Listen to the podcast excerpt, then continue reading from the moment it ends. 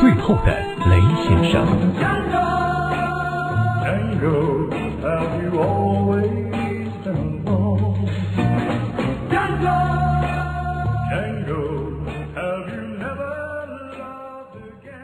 呃，雷先生，诊断结果已经很明确。呃，全球医疗数据显示，呃你是地球上最后一个没有强迫症的人。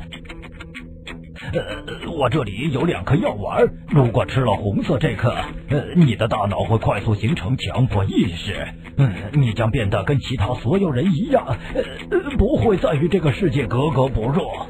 医生，那蓝色的这颗呢？呃这颗是维生素，嗯，没什么用。我觉得拿两颗药丸，呃，会比较像骇客帝国。呃，药别停集团，呃，为七十亿人吃药。我叫雷，最后一个没有强迫症的人。强迫症曾经给人类造成极大的困扰，直到科学家发现它在改善社会秩序方面的强大作用，它开始在全球蔓延。锁门强迫症，它让居民安全意识大幅提高，入室盗窃案少有发生。消除强迫症，所有的程序会在第一时间被更新，短信、邮件绝不会被延误阅读。IT 行业和电子化办公空前发达。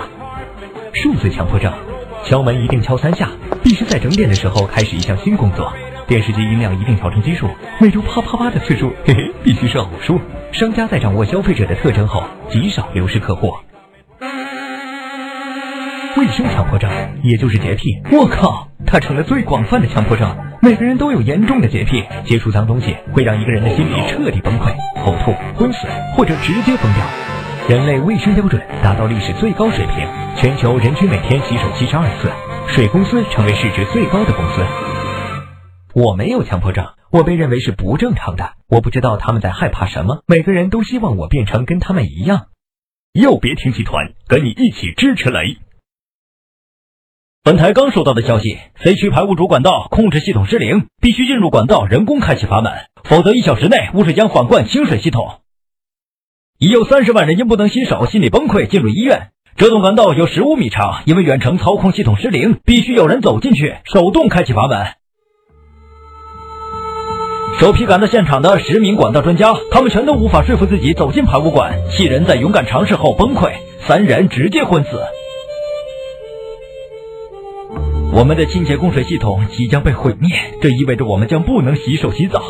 天哪，这是我们所有人都无法承担的结果。我们引以为傲的卫生强迫症，现在成了最大的敌人。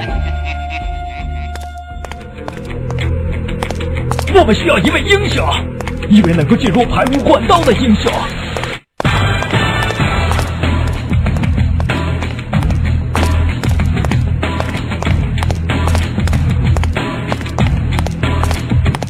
真的可以在这么脏的地方不晕倒吗？哦天哪，他是怎么做到的？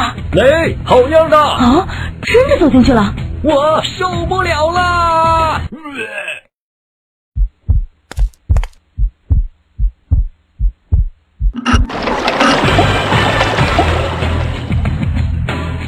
英雄，我们的英好样的坚持做你自己吧！去他妈的红药丸！即使所有人都跟你不一样，也不意味着你就是错的。